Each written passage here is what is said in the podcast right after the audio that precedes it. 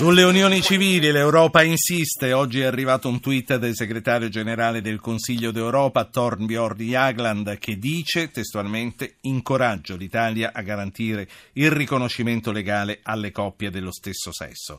Elena Centemero, che conosciamo e conoscete bene, da ieri è presidente della Commissione Equality e Non Discrimination del Consiglio d'Europa. Centemero, buonasera. Intanto complimenti per questa nomina. Beh, buonasera a tutti quanti voi, buonasera a lei e grazie per eh, le congratulazioni di una nomina che è veramente, di un'elezione anzi che è veramente importante perché viene dal, dal 47 paesi del Consiglio d'Europa. Ed è importante che ci sia un altro it- italiano a Strasburgo a presidiare questa funzione che è fondamentale, che è quella dell'uguaglianza e della non discriminazione. Questo tweet che è arrivato oggi, questo eh, endorsement diciamo, del segretario generale del Consiglio d'Europa, è un ordine. No, è semplicemente, e lo dico in modo istituzionale proprio per la funzione che ricopro è semplicemente il fatto che il Consiglio d'Europa ha invitato l'Italia, così come altri paesi che non riconoscono ancora le unioni civili, a riconoscere le unioni civili omoaffettive, cioè tra persone dello stesso sesso. Tra questo e eh, essere un endorsement alla legge Cirinna ne passa moltissimo perché bisogna eh, rendere chiaro agli ascoltatori una cosa molto importante. Quando il Consiglio d'Europa dà delle indicazioni, le indicazioni, cioè dà delle raccomandazioni, eh, le raccomandazioni devono essere accolte dai Paesi membri a secondo della loro Costituzione, cioè ci sono due modi, o si va a modificare la Costituzione oppure se non si modifica la Costituzione, cioè Costituzione vigente come la nostra, ecco che ci vuole una legge ordinaria ma che rispetti la Costituzione italiana. Sì, ho, Centemero, ho due ascoltatori, eh, una donna e un uomo. Eh, Sandra Trieste, buonasera. Sì, buonasera. Prego. Mi sembra che si parli tanto dell'omosessualità di queste unioni civili, ma non si pensi alle persone che magari hanno una coppia maschio-femmina. Eh, mia figlia, per esempio, ha un, mari- un marito convivente che è rimasto senza lavoro non può, non può, scalare dalle tasse il convivente a carico, sì. potrebbe scalare sua nonna, sua, sua, zia, suo fratello, non lui, però lui vive. Quindi lei dice mangia. non solo per gli omosessuali, eh, ma eh, che sia una legge che arrivi non, per tutti. Non ma può neanche andare a trovarlo all'ospedale se non mi permetta, mi permette una domanda, per le coppie eterosessuali, cioè con un maschio e una femmina, esiste da sempre il matrimonio, non l'ha valutato questo?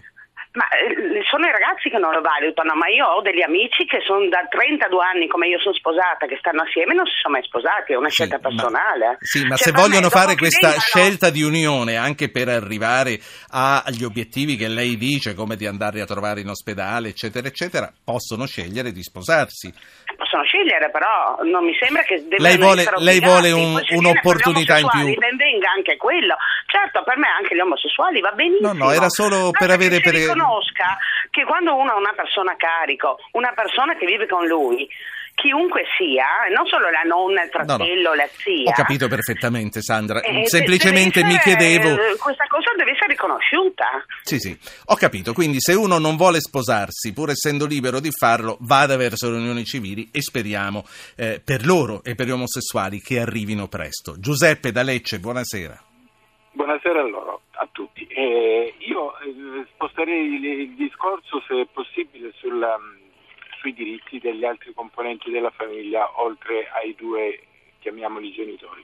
E argomenterei con un'esperienza. Io sono un ex insegnante e, e ricordo che quando a scuola si facevano le, le piccole festicciole per i compleanni, per gli onomastici, eccetera, qualcuno portava qualcosina de, tra, tra, gli alunni, eh, pasticcini, cose, eccetera. C'era sempre qualche ragazzo che si estraniava perché testimone di Geova.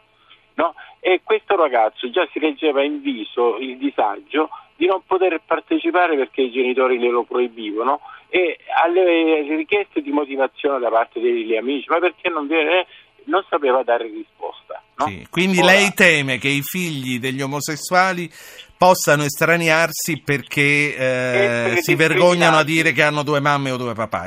E poi dire. sentimentalmente, se mi permette una piccola cosa, noi abbiamo fatto tante, tanti, eh, tante belle cose sul, sul, nome mamma, sul nome papà, perché a un bambino o a una bambina gli dobbiamo proibire di usare un vocabolo che nel, nel linguaggio nostro ha tante Signor Giuseppe, papà, lei esercita ancora o è in pensione? In pensione purtroppo. La, la, la saluto e se la goda la pensione. Allora, Elena Centemero ha sentito eh, questi, questi, due interventi. A me interessava soprattutto il primo. Dunque, le unioni civili eh, sono pensate, lei me lo conferma, anche per le coppie eterosessuali, naturalmente. Allora, le unioni civili all'interno del disegno di legge Cirinna sono pensate anche per le coppie eterosessuali. Il Consiglio sì. d'Europa dire dà una raccomandazione certo Esatto, eh, ci dà una raccomandazione per quanto riguarda invece le coppie omosessuali rispetto alle quali è giusto che venga riconosciuto, vengano riconosciuti tutti quanti quelli che sono i diritti, i diritti ad esempio eh, sanitari, i diritti alla eh, successione, eh, i diritti ad esempio di visitare il proprio eh, compagno se eh, si dovesse trovare in, in, carcere, il diritto a subentrare appunto nel, nella pensione e così via per quanto riguarda la nostra legislazione. Io reputo che eh, invece il fatto di non sposarsi eh, una coppia eterosessuale sia una scelta personale. Le coppie eterosessuali hanno a disposizione il matrimonio religioso e il matrimonio civile che tutela esattamente tutti quelli che sono i diritti che la signora Giuseppina ricordava. Sì. Forse dovremmo fare un passo in avanti eh, e eh, dar vita ad una legge invece che io reputo molto interessante e molto necessaria, che è quello sugli accordi prematrimoniali che riguardano appunto i patrimoni dei coniugi. Questo potrebbe sicuramente diciamo, far fare un passo in avanti. Quindi sono questioni prematrimoniali, paese. secondo di accordi prematrimoniali, quelli che eh, scoraggiano tante coppie, perché sono tantissime le coppie di giovani e non giovani che convivono senza sposarsi ma ci sono eh, motivazioni di carattere ovviamente patrimoniale e poi ci sono motivazioni legate al fatto che molti giovani, ma non solo giovani, non riconoscono e non credono più nel valore del matrimonio e quindi non, non vedo perché eh, dobbiamo estendere una, una questione che riguarda le unioni civili appunto eh, omosessuali rispetto a quelle che sono le coppie eterosessuali. Oltretutto appunto una, una sentenza della Corte di, eh, Costituzionale sì. del 2010 dice chiaramente che in base alla nostra Costituzione eh, le, le, unioni eh, omoaffettive, le unioni civili non possono eh, essere diciamo, legate all'articolo 29 della Costituzione che riguarda le famiglie, certo, ma devono essere collegate. E quindi eh, dobbiamo rispettare la nostra Costituzione oppure se eh, riteniamo di mh, percorrere un'altra strada dovremmo andare a, chia- a, cambiare la nostra Costituzione. Il tempo, il tempo, mi sta volando via, ma io le voglio fare un'altra domanda. Dunque, lei mi ha detto, eh, per favore, non considerate un endorsement quello che è arrivato oggi dal Consiglio d'Europa. Lei non considera endorsement nemmeno l'intervento del cardinale Bagnasco di ieri? Ma io reputo sostanzialmente che le unioni civili debbano essere riconosciute nel nostro paese e che si debba fare una legge, non una modifica della Costituzione, ma una legge ordinaria che vada a regolamentare eh, le unioni civili omoaffettive che sono ormai una realtà nella nostra società. È chiaro che in questo momento eh, chi da una parte e chi dall'altra, anche la Chiesa appunto, eh, fa la sua parte.